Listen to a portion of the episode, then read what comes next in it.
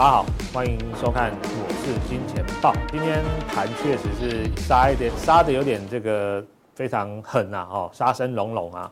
我想大家也非常的关心哦，接下来整个国际股市或包括台股呢要怎么走哈？那我们今天先来直接破题一下了哈。今天这个破题呢，先让大家稍微心情舒缓一下哈，找了这个美女空姐的照片来给大家看一下哈。哦，这个我这样远远看我还以为他们是双胞胎哦，就长得还蛮像的。当然这个头发都是要盘起来的啦哈。对，然后呢又这个呃大眼睛，然后笑容可掬啊。我本来远远看以为是这个双胞胎哈。那为什么今天拿这一张图来破梗哈？因为最近不知道大家有没有关注到一个新闻哦，就是说呢。呃，目前哦，这个长荣航空啊，他们有一项措施，就是似乎要营造那种给客户的那种所谓的尊荣感呐，哈，所以呢，他们会在客户哈，就是搭飞机的时候呢，会给客户一张的这个卡片哦，这个卡片上面就会呃有一些这个文字了哈，比如说像中文的部分哦，上面就有写说，哎，天气晴朗时见个面吧，好，我心里储存的是有关于你的影像档已经旧了，需要更新，要取得你的最新画面哦，类似像这样子。那当然，呃，对于哦大部分的乘客来说，这个可能就是觉得说，哎，还蛮贴心的哦，有一张的这个算是迎宾的小卡片，就像我们常常去，比如说住饭店的时候，哦，饭店也会有一张床头都有一张迎迎宾卡片嘛，好，就说，哎，谢谢你的哦，这个来餐来，来住宿啦，哦，甚至有的还会给你送一个，对，送一个水果盘啦，哦，甚至有的在床上还会用那个毛巾给你折很多小动物之类的，哦，都是一个。比较贴心的举动，希望能够让客户有这个温馨一点的感觉哈。不过呢，我们刚刚讲的是大多数人的情况哦。那有一些呢，就是可能思思考逻辑比较奇特的，他看到这会觉得说，哦，要见个面哦，那我我是不是要留个电话给你，要留个 IG 给你，这样我们才有机会可以联络，可以真真实的碰面。就是有的人的脑回路会比较奇特，他会认为说这是在。对，约我到时候要去喝咖啡或看电影的意思嘛？好，就会私底下会觉得说，这个空姐是不是对我有意思哈？那我要留个留个联络方式给他，或者说直接问他说，哎，你 IG 多少啊？你的这个比如说 Line 啊这些联络方式等等哈。所以呢，也造成了一些空姐哈，呃，有点好像觉得说不生其扰，就觉得哎，明明我们只是一个一个一个提供客户在这个搭机过程的服务，怎么变成说有些客户好像？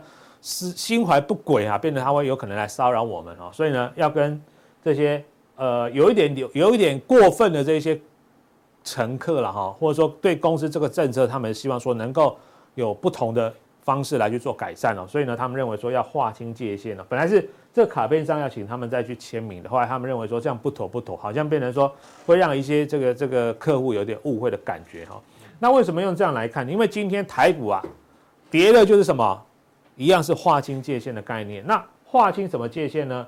就是划清所谓美国的这些先进制程 AI 概念股跟中国的界限哦。因为美国商务部啊，突然在昨天啊出呃发出了一个非常新的，而且是比较严正的声明哦，告诉这些美国的企业说：哎，不行哦，你们。以后不能再卖所谓 AI 相关的这些设备啦、晶片啦给中国的公司了哦，是全面性的喊卡哦。那这个情况也导致呢，昨天一开盘啊，这个辉达的股价就重挫了哦，盘中呢一度呢重挫接近八个 percent，七点八趴。那这个情况呢，主要包括哈，之前本来是说，那既然原来的这个最新的晶片不能卖，那我就卖一些呢规格调降的，比如说像什么 A 八百啦、H 八百哈，这个其实是之前所谓的一个降规版。哦，还还可以出，因为没有明确的规定嘛。现在诶，好像连这个都不能卖了哦，这个影响就会比较大哦。所以呢，这个会是近期的一个算是比较大，特别是今天沙盘的一个利空。那还有一个重点就是说呢，最近啊有一些呢涨多，特别是今年以来涨多的 AI 股，除了说外资有逢高调节之外，甚至连投信啊，哈，这个内资呢最近呢也是有在做一些调节。那我在猜了哈，其实里面可能有一些所谓的被动式的调整。什么叫被动式的调整？因为今年这些很多 AI 股啊，都是所谓的高股息的 ETF 成分股哦，因为之前他们股价低的时候，很多都是被这些高股息的 ETF 锁定哦，然后呢，就是每年赚取稳定的配息嘛。可是呢，在这些股价呢都大涨过一波之后，哎，好像换算回来，这些股价的殖利率现在已经不符合所谓的高股息了哦，所以呢。这些这些 ETF 可能有陆陆续续开始做一些换股的动作。那当然，这也会影响到目前的筹码的安定程度哈。这是一个好。那我们再往下看哦。再来的话呢，除了这个 AI 的这个大事件之外呢，哈，我想明天还有一个重头戏哦，就是台积电即办即将要举办所谓的法说哈。那在法说之前呢，其实哦，现阶段来看的话哈，市场当然比较偏利多的消息多一点了哈，就认为说这一次的法说会讲法是比较偏正面的。但是呢，哎，今天有一个外资机构出来浇冷水哈，说呃，根据啊这个各大分析师的一个预期啊。认为今年第三季啊，净利会降三成，哈，营收预计下滑两成。我觉得这个看法好像有一点，有一点好像太 over 了。怎么说？因为台积电的营收第三季已经出来了嘛，而且呢，以第三季来看的话呢，其实它是有达到上次法说会的高标哦，所以它这个讲法有点，我觉得太危言耸听了啦哈。而且呢，其实以第三季新台币还是贬值，大概近三个 percent 来看的话，整体的获利表现应该也是会达到什么？达到上次法说会的高标，所以我觉得这个稍微有一点点，呃，有点算是比较言过其实一点哦。当然，它里面是说了哈，明年的展望还是相对乐观的，是这样子没有错。那我们看到哈，其实台积电呢每个月近期的营收表现，你可以发现哦，上一次的高点其实基本上呢还是在二零二二年的这个下半年左右，下半年第三季到第四季，也就是说呢，今年第四季啊，其实台积电啊。它的营收 Y O Y 应该还是负的哦，这一点是可以确定的。但是呢，季的部分，目前市场普遍的看法是，季的部分大概还会成长一成哦，成长一成。而且呢，进入了明年之后，大家有没有发现，明年是二零二四嘛？那跟二零二三这个非常低的低的基期相比的话，诶，明年台积电为什么大家都会估成长？就是这个原因，因为今年的基期真的非常的低。你看哦，跟二零二二年比。大概有些都差到了这个二十趴，甚至三分之一都有。所以明年的好处就是，第一个随着产业的复苏，消费型电子产业的复苏；再来第二个就是台积电呢，在二零二三年，特别是上半年，其实积极是相对低的。哦，这是一个蛮重要的观察点。那讲到这些之后啊，我们先来快速的看一下哈，我们刚刚前面讲的这个 AI 的部分，包括呢，呃，针对大陆的降规版哦，现在也可能会受限，还有呢，这个会对于。辉达未来对于大陆市场的市占率哈有造成一定的影响，所以包括像什么晨起啦、立台这些，今天早上被点名的哈，都是呃受到比较大的冲击。那再来我们往下看呢，虽然说有这么多的利空啊哈，可是今天呢有外资机构啊大摩哦也是出具了一份呢有关于有硬体设备的看好的报告哈，那它有点名的哈有五档好是优于预期的，优于大盘的。那给予的目标价呢，也是都比现在高还不少哈。像奇鋐哦，给到四百三十二块，技嘉三百六，广达两百八哦，金相电啊这些哦。当然，像今天伟创已经又又跌破近期低点，又跌破九十块了哈，离这个目标价稍微有点远。不过呢，他的看法还是认为说呢，那在整体 AI 的一个成长之下，这些个股他们是看好。当然也有降评的啦哈，有纬颖跟光宝科哈是中立的哦，是中立的。所以呢，会不会呢？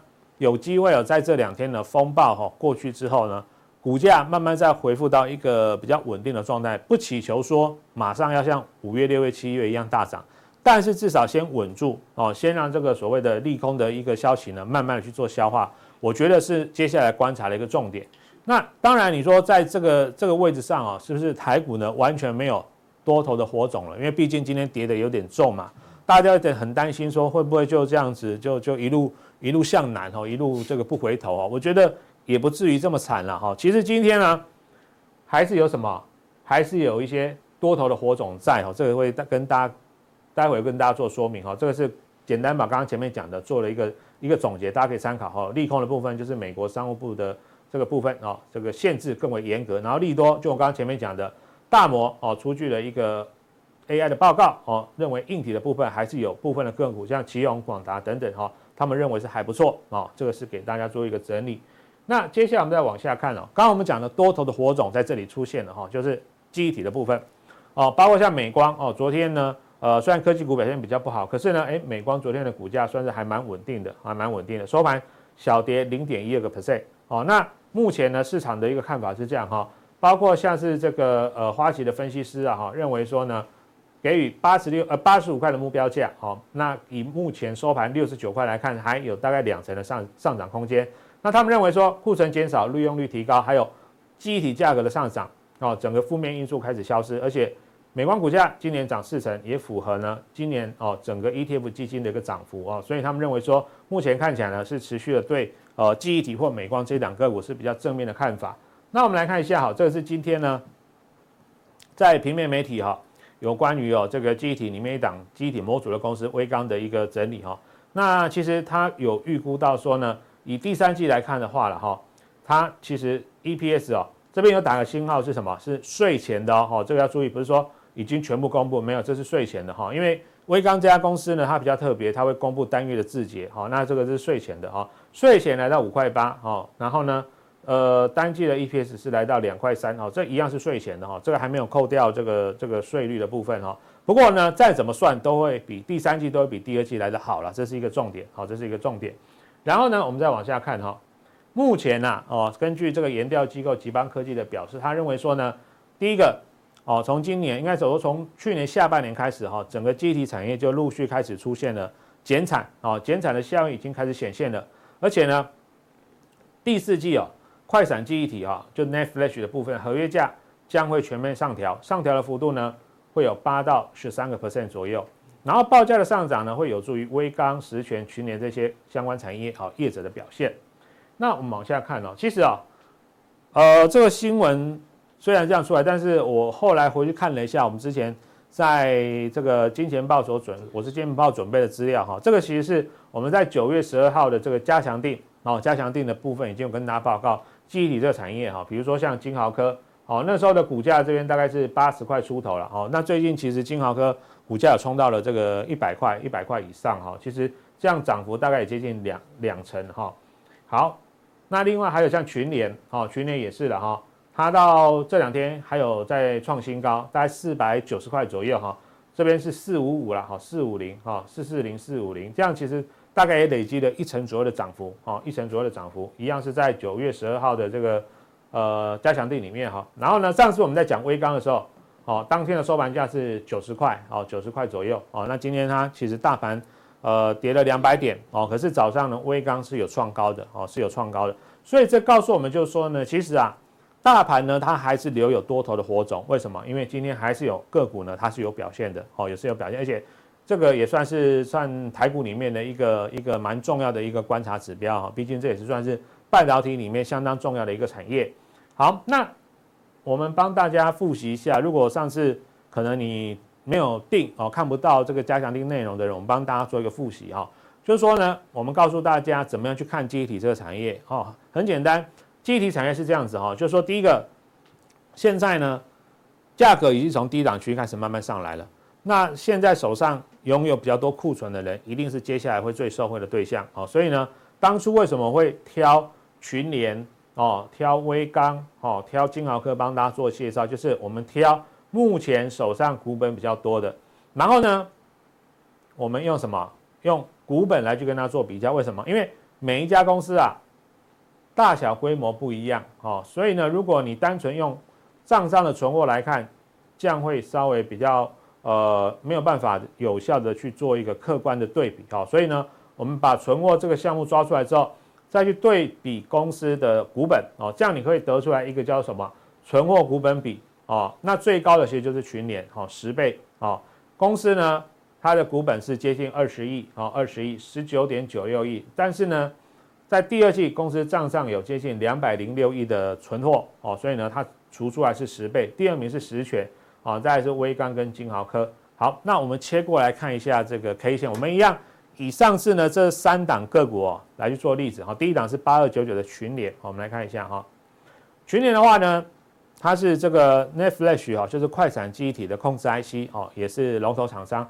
你也可以发现，上次九月十二号大概在这个位置哈，在平台整理区，我们讲完它也没有马上就发动了哈，慢慢慢慢慢慢慢慢变高哈，到昨天是创了一个新高。当然今天盘不好，它还被往下带哈，往下带。不过呢，你可以发现它这一波基本上呢，就是沿着十日线、沿着月线慢慢上来的哈。如果以这个态势的话哈，你看哦，像上次它有打到这个月线哦，诶，你如果敢进去买的话，后面其实它有创高的哦。所以接下来如果说有再回测一次哦，这个月线左右的位置的话，我还是觉得是可以考量的，因为目前这个价格哦，大概从低档开始翻转，第四季哦，这个价格还有机会哦，持续往上涨啊。再来，我们来看这个呃三二六零的威刚哦，微刚啊，微刚的话呢，因为今天啊刚好有这个平面媒体啊这个推波助澜啊，所以让它的股价早上最高还冲到了这个一百零五块哈。那整个所谓价跟量的关系也是一样，我们上次九月中旬在这里啊是在这里，后面呢因为大盘九月的时候还有一波下压嘛，所以它被跟着往下压。不过进入十月份之后，特别是这一根哦，这一根关键 K 线哦，爆量这一根关键 K 线，你可以发现量价齐扬，而且站回所有均线之上哦。所以呢，如果你之前哦还有觉得弱弱的没买到，其实这个关键的 K 线你一定要特别注意哦，它已经上上来了哈。那接下来横盘你都可以找机会切入哦，找横盘量缩的时候切入。那当然这个时候呢，它大概会在九十块出头哦，九十块出头到今天一百零五，大概是有一成多的空间哦，一成多的空间。那接下来我们再看下一档三零零六的金豪科，哦，金豪科也是一样哦，它是之前先过高的接近百元九十九块哦，稍微有点拉回，这几天在整理，不过呢，整理的样子看起来也还 OK 了哈，也还 OK 啊，所以我想这几档机体的个股呢，在今天哦大盘比较低迷的时候呢，都算是还表现蛮稳定的哈。如果接下来整个所谓的产品的价格进一步调升哦，还有呢，整个比如说包括像。美股哦，里面的机体概念股美光哦，它的股价能够持续上来的话，我想对于台湾机体的相关概念股呢，也可以起到一定的呃的一个效果。那接下来呢，我们在这个加强定的部分会跟大家来讲一下这个 IC 设计啊。其实今天很多 IC 设计股也是震荡非常的大哈。那这个时候我们要跟大家来分析一下哈，要看 IC 设计股里面呢有哪一些的关键要点是我们可以哦。在现阶段呢，特别去注意的地方啊，所以待会呢，请持续锁定我们的加强定部分，来跟大家报告呢，对于 IC 设计的一些观察重点哦。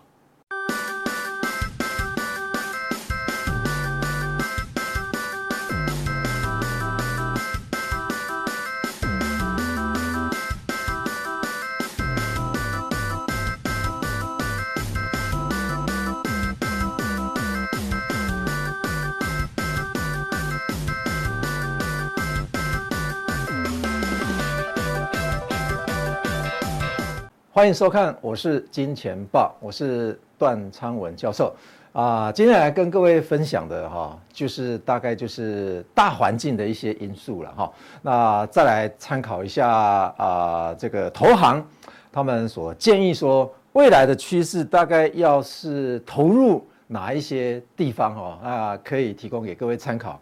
好，那我们看今天的消息是这样子啊。其实好消息就是坏消息，坏消息也就是好消息哦。其实我们走来，从二零二零年走来的话，大概看到坏消息，通常都会是好消息。好消息也就是坏消息哦。你看一下九月份的零售销售成长百分之零点七哦，哇，比强于预期哦。所以这是超预期。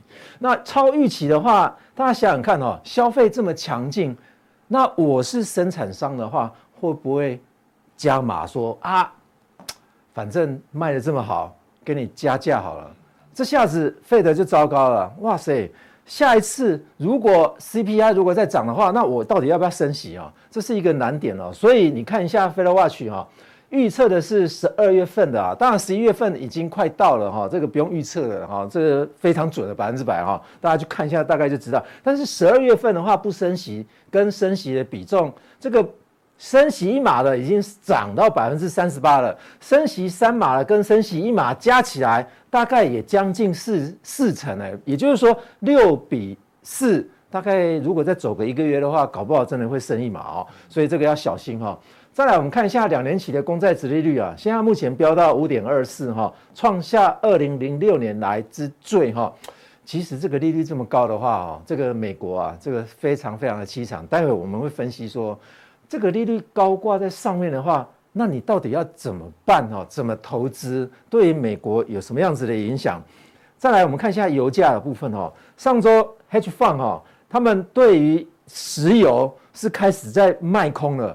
不管它是卖空还是做多，其实反映了一件事情：Hedge Fund 进场跟出场，它的敏感度可是都非常高。所以你要知道说，如果啊，所有的产品，任何一个投资产品，Hedge Fund 进场跟退休基金进出场有什么差异？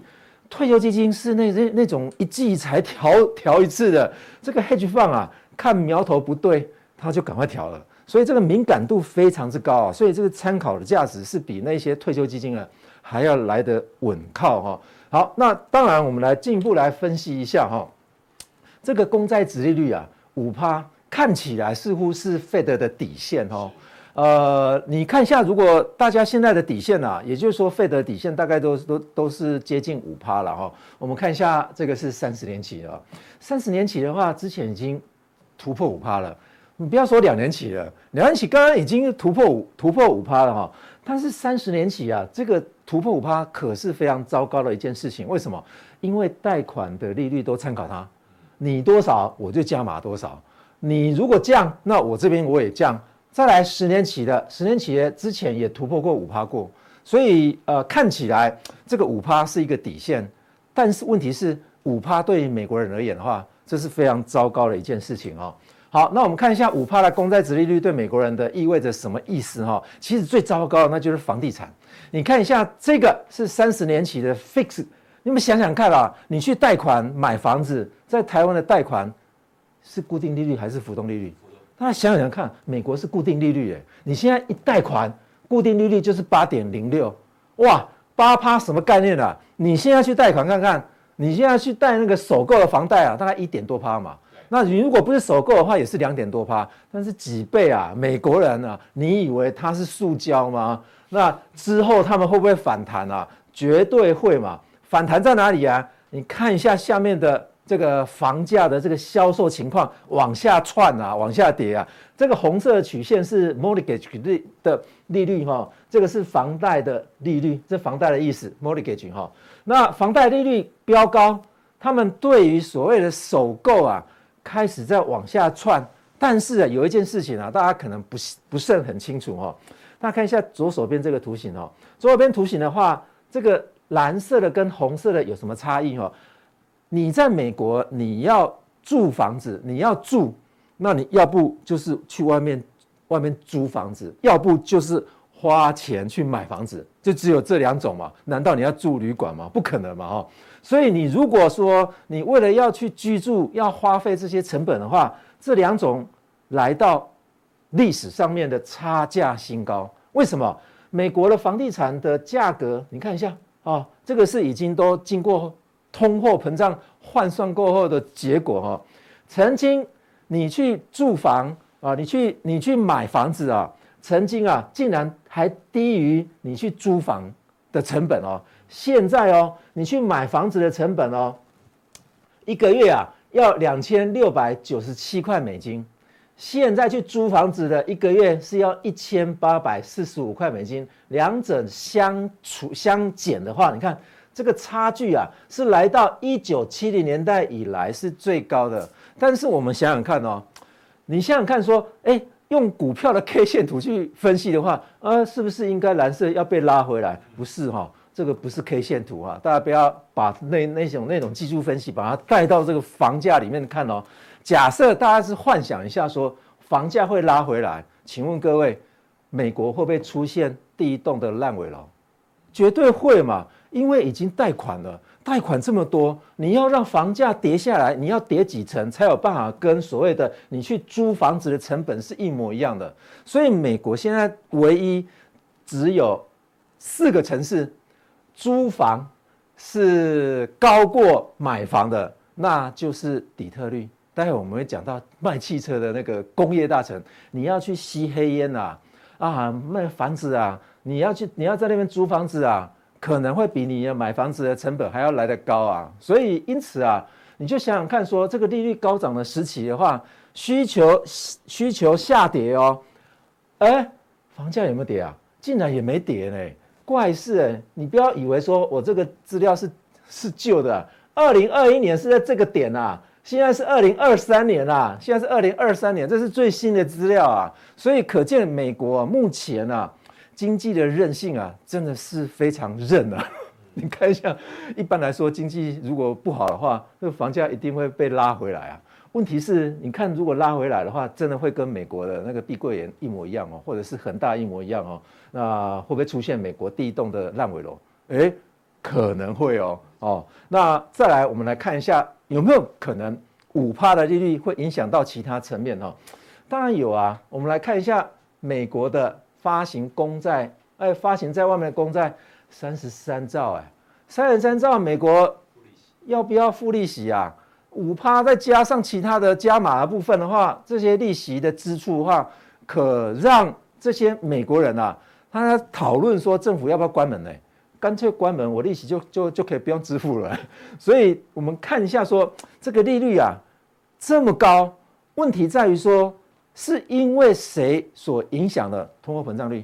我们看一下左右两手边的这个图形哦，这个是 S&P 五百的指数。右手边的图形的话是有经过通货膨胀调整的，左手边的图形是没有经过通货膨胀调整的，但是点数都一样。但是你有没有想，你有没有看远远看一下，比对一下哈？我没有办法把它用这样重合的方式了哈。你看一下比对一下啊，这个点是不是位在这个点之下？所以如果加入通货膨胀率的话，整个十年来，S M P 五百年化报酬率多少？知道吗？三点二趴。纳斯达克多少吗？一点二趴。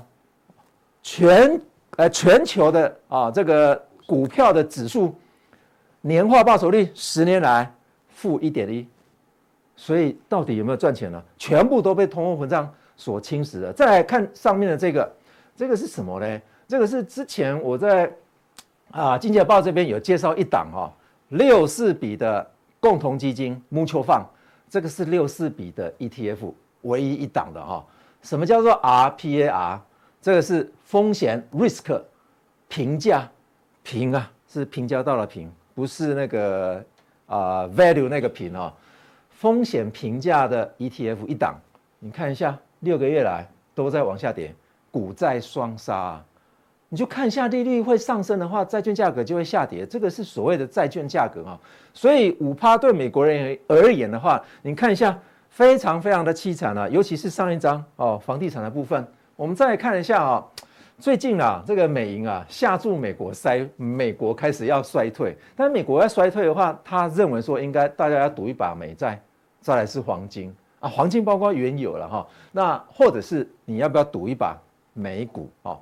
但是它美股不是所有的美股哈，它要赌的是滞胀股，不是那个头脑那个智障哈，是那个那个呃这个通货膨胀的啊。抵可以抵抗通货膨胀的那一种股票了哈。好，那他的理由是这样子啊，美债在二零二四年表现会非常出色，不像今年二零二三年是美债的暗黑时期哦。呃，一直在强调说，你要确定 Fed 要降息，你才能进场，你不要等到人家说啊一窝蜂的说啊，现在债券利率呃殖利率非常好啊，殖利率还会再窜高哦。全世界都在堆积现金哦，大家看一下什么样子的现金哦。最近交易员很少买入美股哦，但是散户买的非常多。所以为什么人家说散户是反向指标哈？虽然他们不选择直接抛售啊，但是不断买入其他的资产。美国银行啊，它的高净值的资产管理规模中啊，现金加国库券啊，等于大概就是十五点啊，目前来来看的话就是十五点四趴，但是平均值的话是十三趴。哦，最近增加了两趴多呢。那增加两趴多，你说很少啊？因为因为我们是散户，我们的钱太少。问题是这是几几千亿的问题啊。好，货币市场基金管理规模十个月内哦，增加增加啊，增加了这个一兆美金哦。那到五点七兆美金干什么？在 stand by 啊，等着要进场去买债券啊，而不是像我们台湾人。已经全掏空了，哦、这个这个有点离谱哈。如果你还有一点点钱，我们来赌一把看看。我们等待美国经济衰退的这些接近哈，那再来就是说，美国国债收益率五趴的关键水准了，基本上目前都还没有突破。但是如果突破完之后的话，大家就要准备了哦。这个是一个非常关键的一个要素哈。所以当然我们刚看到有人消呃，就是那些数字也都非常好哈。其实啊。非农就业也非常平稳，哦，那以巴冲突或者是巴以冲突下的油价哦，其实都没有飙升啊，反而是往下跌，奇怪，那可见呢，美国介入的是非常深的哦，要不然就要等待欧佩克它要减产哦，以及 Fed 积极呼吁说要降利率哈，因为最近大家都有看到很多的鸽派的一些新闻哦，再来我们看一下美银对于第四季的预测哦，哦。他会这样预测，就告诉你说上面的绝对是可以买的哈。我们看一下 S M P 五百指数将跌破四千二，有没有可能？我们拭目以待了哈。市场将看到美元开始下跌，诶，有一些报告啊开始在说明说美元为什么会下跌哈。好，因为它的殖利率实在是太高啊，殖利率太高，它不得不降降下来，美金绝对跌哈，绝对狂泻，油价会突破一百美元，那就等待巴以的这种战争会不会拖更久？拖更久的话，原油的需求就更多哈，以及有明显的迹象表明啊，美国的这些信贷紧缩啊。非常非常严谨，已经遭遇到这些小企业已经遭遇到了很多的冲击啊，所以冲击到失业率开始慢慢的要往上爬了哈。大家知道这些情况之后的话，我们来看一下，台湾人非常最近非常喜欢买债券哈。目前 ETF 发行的债券的那个金额大概比股票还要来得多了，那可见台湾人真的是不太会投资哈。人家说要买债券，你真的真的跑真的跑去买债券哈。我们看一下这个呃，债券开始进入这个小赔大赚哈。为什么我们说小赔大赚的事情？我们看一下横轴，横轴是利率，纵轴是债券的价格。那债券价格跟殖利率是成反比的，所以是一条曲线。大家看一下这个黑色曲线哈。但是问题在于说，债券的价格跟债券的殖利率不会是一条曲线的关系，是一个弧形的关系。那一个弧形的关系的话，我们称它为凸性，它凸向原点。那它凸向原点的话，我们这样子来看啊，我们看一下这个啊，我们最近两年来都是遭遇到费德在升息，费德在升息是不是横走的会往右手边走？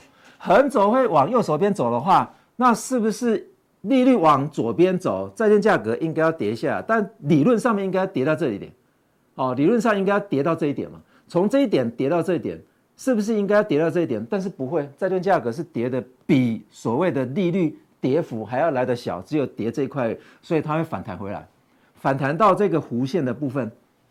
但是问题是，当我们如果碰到利率是上升的上升的时候，利率上升哦，你看上升回来，理论上面如果这一条直线的话，债券价格应该要涨到这里来，但是问题是它会超涨哦，大家有没有看到？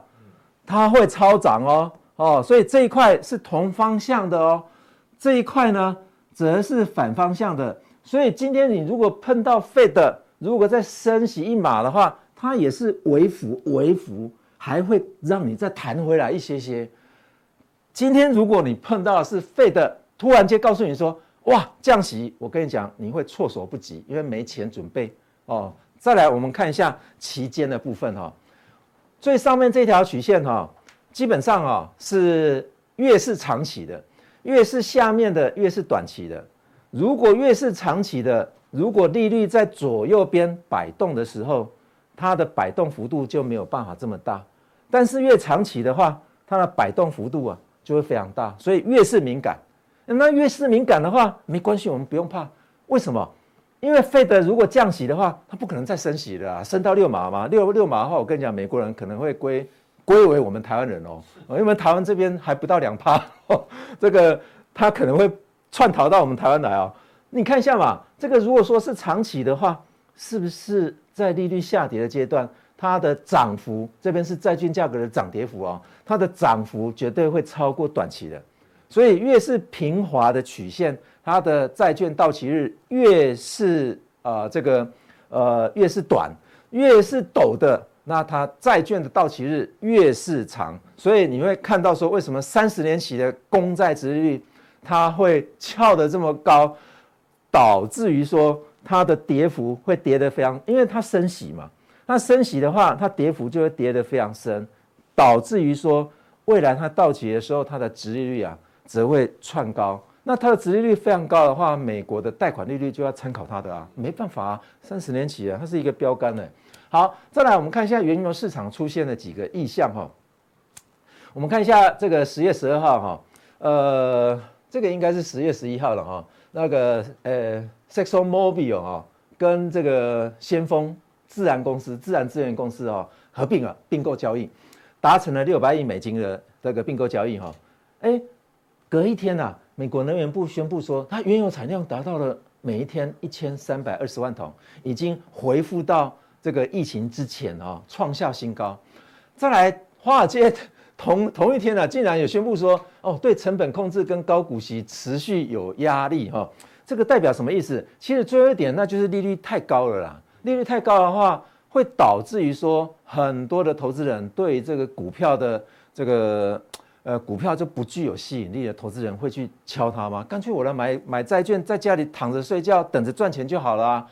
所以我们看到这些原油市场的话，从二零一四年开始哈，它开始下跌，跌到大概 COVID-19 的时期，这一段跌幅，大家这个这个是非常长的时间，这段跌幅跌多少知道吗？跌了四十趴。在 COVID-19 之后的话，它有它有再涨回来，有没有涨到原点哦？所以它要涨回来的话，恐怕要涨八十趴才有办法才有办法抵挡这段时间哦。所以我们发觉到说，为什么它要去并购？那为什么美国它又呃宣布说它的产量已经达到 COVID-19 之前的一个水准的话？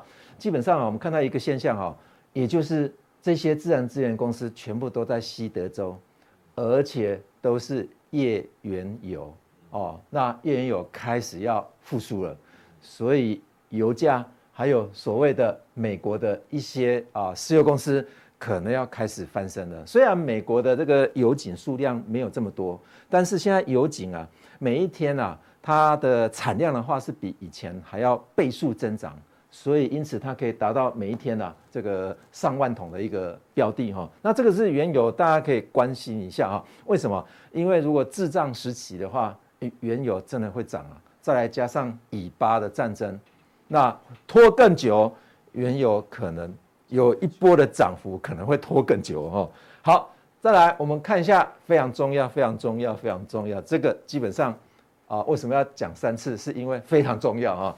好，上面所讲的条件是这样子哈，也就是说，那几个产品你如果要介入的话，基本上美国要进入经济衰退，要不然就是 Fed 要降息。大家要仔细听好啊！那另外情况是这样子啊，Fed 跟政府停止扮演抗通膨超人的一个情况，并通过表达降低赤字的愿望或者是需求啊啊来系上这个安全带，否则不会出现长期的债再牛哈，债券就不会出现牛市啊。白话讲一点哈，大家看到这个文字可能都听不大懂哦。呃，有一次啊，这个空中小姐。在飞机上面问那个阿里呀，就那拳王阿里呀，那拳王阿里问他说，呃，跟他讲说，哎，阿里，哎，现在飞机要起飞了，请你要系上安全带。哎，结果阿里说什么？我是超人，我不用系。结果你知道那个空中空中小姐跟阿里怎么讲？怎么说呢？啊，你超人就不需要坐飞机了啊，就是这个意思啊。好，所以基本上我们这个这个。万一有出现这种例外情况的话，大家来想一下，那个阿里讲了什么话哦？哦好，那当然，碧桂园债债务危机，它也有爆雷了哦。当然，爆雷也不是我们我们说的啦。我想这个今天或者是昨天，所有的呃这个三明治应该都都会爆了哈。那我们要不要去黑它？我们待会来白它一下。那。债务危机会不会真的又会创新高？哦，那当然这是中国大陆的经济问题啊，我们待会再来讨论哈。好，那我们来啊，待会来预告一下哈。那中国大陆这次的经济跟房产的一个泡沫，会不会让大陆步上日本日本失落的三十年的后尘？这不是我标的哈，我先解释一下，这个是网友标的，所以我们来来来讨论一下啊。那它会不会进入三十年的啊日本失落了三十年了？如果真的是进入的话，我看台湾会变六十年哦。哦，这个我们真的也是要警惕，因为我们对他们的贸易进出口真的是占了六成的哦。呃，当然官官宣是四是四成啊，我预估我大概猜大概就是将呃超过六超过六成啊。我自己也有买买买那个中国大陆的产品回来啊，但问题是这个算入呃我们的进出口贸易吗？不算啊，你有没有买过？应该有买过啊。你自己身呃身体上所穿的东西不是 Made in China 的，你可不可以点名一下哦？所以待会我们来解解读一下中国大陆这次经济是不是真的会泡沫化？好，今天我们介绍到这边，谢谢。在市场上只有两种，在我是金钱豹里面，一种就是你还没有做任何付费订阅的，你可能只是普通订的订户，对不对？好，那。对你来讲呢，如果你现在要订加强订，你觉得加强订就够你使用的人，现在十月十号前赶快订。那如果你没有订的话，十月十九号以后呢，你只剩下速效订，这是属于还没有做任何订阅的人。那第二种人呢，就是大家现在问题最多的，你已经在加强订的人。好，第一个情况，如果你已经在加强订，然后你又觉得加强订够你使用，你不需要速效订的话，很简单，你什么事情都不用做，就继续留在加强订，即使十月十九号以后，加强订的服务是没有改变的。OK，那第二种情况呢，就是你现在在加强订里面，但是你又想要订速效订，好，很简单，第一个方式，十月十九号。凌晨开始速效订可以订购的时候呢，你就去订速效订，然后呢取同时取消加强订，哦，那你就会变成速效订的这一个观众。那记得任何的订阅跟任何的退订呢，都是由你本人来操作，我们没有办法帮你操作。如果你有任何的问题的话，可以请教你在任何一个平台的客服，好不好？那另外还有一个人，还有人反映说，我是加强订的。那我想订速效订，但是我觉得我那个时间会重叠，就是我有加强订、退订的话，可能还有时间嘛。那这我又订了速效订，我好像会有一些时间会重叠，那我会多花个一点点钱，那没关系。如果你那么在乎那一点点钱的话呢，等你加强订到期之后，你再去订速效订，你就没有重复 double 订阅的问题。好，以上让大家做一个参考。不过呢，也谢谢有一些人留言哦。有人说，哇，加强錠涨一倍，OK，感谢。好，那有人说不知不觉已经当了五年的会员哦，然后一直当铁粉，所以不管十月十九号价位是什么呢？他认为使用者付费，哎，你有抓到重点哦，使用者付费。毕竟呢，我们新增的来宾资料跟大 K 笔记，不能叫人家价格不动嘛，确实如此。然后啊，有人已经试看了，因为原本加强錠的人已经在试看了所谓的速效錠的内容哦，大家觉得很不错哦。然后呢，我们是你的精神粮食，谢谢你也是我们的忠实观众，感谢你。加强錠涨一倍都划算哦，参加投顾至少五万，确实哦，而且不能问问题哦。好，速效錠很超值，有人说一个月两千多佛心价。那最后这个位说比投顾，大家都拿来跟投顾比，确实哦差很多，好不好？然后呢，不过你讲的很好，只有一句话呢，我稍微纠正一下呢，你说。金钱豹没有涨价，确实不要再撑了，涨就对了，全力支持涨价。那金钱豹是推出速效定这个新的产品，我们并没有涨价，因为速效定呢有新的内容在里面，有大 K 笔记跟来宾资料早知道，所以呢不算涨价，我们只算推新产品哦。再讲一次哦，普通订、加强订跟速效订是现在五十金包三个产品。我们先看最新的速效订呢。所有的产品它全部都打勾，代表什么？只要你是订速效订的人，所有东西你通包，这样懂我意思哈？如果你是订加强订的话呢，很抱歉，你没有大 K 笔记会诊，你没有来宾资料早知道，你就只有原本的内容。那如果你是普通订的呢？当然你不会有速效订的内容，更也不会有加强订的内容，你就是有普通内容，这样懂了哈？只要是速效订的通吃啊，简单讲就是这样。好。那上次有提到这件事情，我们再提醒一次哦。加强定呢，将在今年十月十八号的凌晨十二点要下架。那如果你没有要做改变的人，你就继续留在加强錠，对你没有任何的影响。但是如果你想要订加强定的人，你要在十月十八号凌晨十二点赶快订，因为一旦这时间一过之后呢，一跳过来就没有加强錠了，你只有速效錠。OK，所以呢，只。对于加强錠你很喜欢，你觉得够用的人呢，你要一定要在十月十八号凌晨十二点，好、哦，这赶快订，要不然之后就没了。然后没了呢，不代表这个产品下架，而代表你在这个这个专案里面哦，里面的内容是不会变的，每天都会更新，好、你不会有任何的损失，你不会有任何损失，OK。但是呢，你想要速效錠的一定要跳过来，OK。但是呢。既然它没了，你就没有办法再跳回来了。什么叫速效性呢？容小弟快速跟大家报告一下。普通订，好，每个交易日会告诉你股市的最新变化啦，财经大事会解析总经，而且用白话文来做解读。那券商的产业报告、个股报告，我们也会一并的提供。三大法人筹码分析，那每天这么多的新闻哦，有哪些是引爆商机、引爆杀机，也一并跟大家报告。汇市、ETF、债券、公司债的趋势看法，甚至有期货、选择权跟海期的剖析。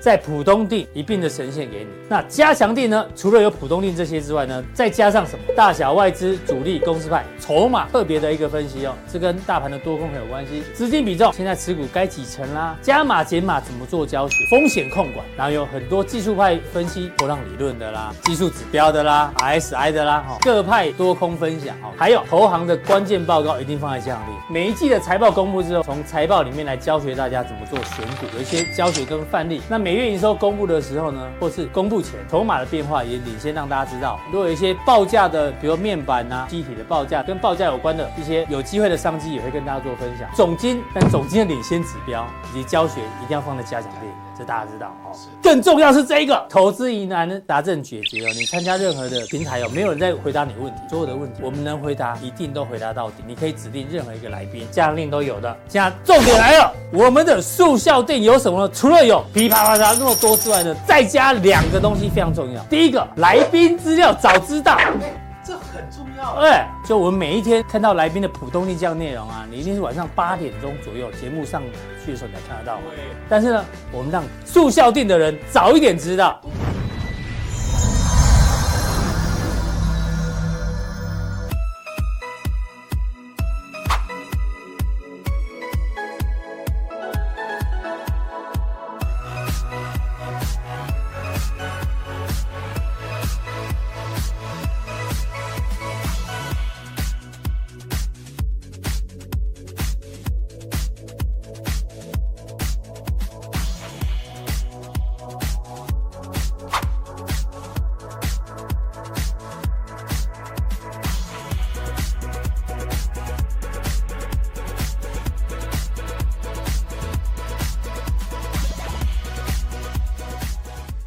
另外一个是大 K 笔记大会者，什么意思？有人看完节目，常常问说：阿哥到底是看多还是看空？搞不太清楚，没有关系，我们呢会把所有来宾普通錠、加强錠的结论、重点摘要给大家，大概长这个样子，大家看一下。我们会有影音版，也有文字版，你可以印出来。看完节目之后呢，然后再去看影音版，看你哎你有没有吸收正确，或是你要看节目之前先把它印出来，拿这个笔记呢边看节目，然后写下来，这样学习会更加有效果。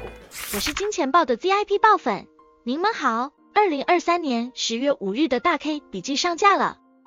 重点一，汇率不稳，股市很难稳定，外资买盘很难积极，大盘区间上下三百点的环境没有改变。重点三，美国国债空头部位很大，小心物极必反。重点七，殖利率大震最可怕，短期也许会到百分之五，能持续很久不合理。重点一。日币越弱，为何日股一直涨？一百五十的日币让竞争力大增。重点二，日本很需要通膨，预估通膨不到百分之五。重点三，总统选举平均有四十至五十天上涨百分之二十机会，十一月中往上到十二月底可以关注。重点一，未来美国景气有明显下滑危机，Fed 不再升息，殖利率不再走高。美债才有可能止跌反转，确立底部。重点四，现在景气没有坏到需出清股票的地步。重点七，狮子一辈子大部分时间是在休息，羊群大部分时间则是在进食。台股大涨不要心急，区间整理会反复测底，要当股市食物链最顶端的掠食者。重点六，台股融资还是获利中，在百分之一百六十附近晃，目前无断头卖压。如果出现急杀，有可能杀到百分之一百五十附近，会是另外一个低点。目前就等市场表态。简单的跟大家报告一下，你自己喜欢分析的人，吃饭配新闻的话，你只要普通錠就好。但是如果你喜欢交易跟学习并重的，那一定要定加强錠。加强錠的人是向下相容，你会有普通定。那如果你是平常时间非常非常忙，喜欢交易又喜欢学习，重点是你也是非常积极型的操作者的话，住校定就非常适合的。因为有时候你不小心今天太忙了，没时间看节目，大 K 笔记一次看完就知道今天到底在干嘛了。那我们就针对这两个东西，好，来宾资料早知道跟大 K 笔记大会诊呢，跟大家做一个报告。速效店里面来宾资料早知道呢，大约一点钟左右盘中即时版，我们有多少资料就尽量呈现给大家。当然，来宾他握有最后的修改权嘛，所以呢，如果有修改的话，有更新版的话呢，当天节目为主，但是也有可能没有更新，可能他觉得这样就很好。所以这个东西是一个对积极型操作者可能有一些参考，好不好？那当然，这个还是要照念啊。资料不代表多空看法。范例不代表投资建议，来宾保有最终修改的权益。OK，然后大 K 笔记呢，大约是晚上七点半左右上架，看你要先印出来再看节目，还是看完节目再去复习笔记都可以。重点来了哦，这个也很重要。加强地呢，将于今年的十月十八号晚上十一点五十九分，这个案子就要结案了。所以喜欢加强錠的人，记得赶快订阅，因为十月十八号晚上十一点，就是一到十月十九号加强錠你就订不到了。所以呢，赶快要订的。加强錠的赶快订，好不好？下架，但是方案还在，每日会更新，大家不要误会哈。由于平台系统扣款设定哦，加强錠已经下架，只要不退订呢，将可继续订加强錠；一经退订呢，将无法再订阅加强錠，好不好？所以你选择你适合加强錠还是适合速效錠，二选一。但是这样定最后的抉择日就是十月十八号。晚上十一点五十九之前要订的赶快订，之后就没有这个选项了。OK，那速效订呢？我们就会在十月十九号凌晨十二点正式上架。OK，服用须知呢，一定要特别看一下哦，因为速效订跟加强订哦是独立的专案，为了避免重复订购跟重复扣款，记得一定要做退订。什么意思呢？如果你现在是加强订的订户，你想要订速效订，记得加强订要退掉，然后去订速效订，要不然你两边同时会扣款。OK，但你如果两个同时订也可以，我们就感谢你抖内了，好不好？哦，谢谢你。更重要是这个，因为个资法的保护。所以，我们小编没有办法帮你做退订的动作，好不好？这所有动作一定要你自己来做操作，OK？那另外呢，如果你退订加强錠之后，因为加强订在十月十八号晚上十一点五十九分就要下架，所以你一旦退订加强订之后呢，未来没有这个重回加强錠的一个选项，这你要记得。所以呢，十月十八号这很重要，十月十八号五十十一点五十九分加强錠就没了，剩下速效錠，要订的人赶快现在订，要不然以后就只剩速效錠，但看哪一个比较适合你哈。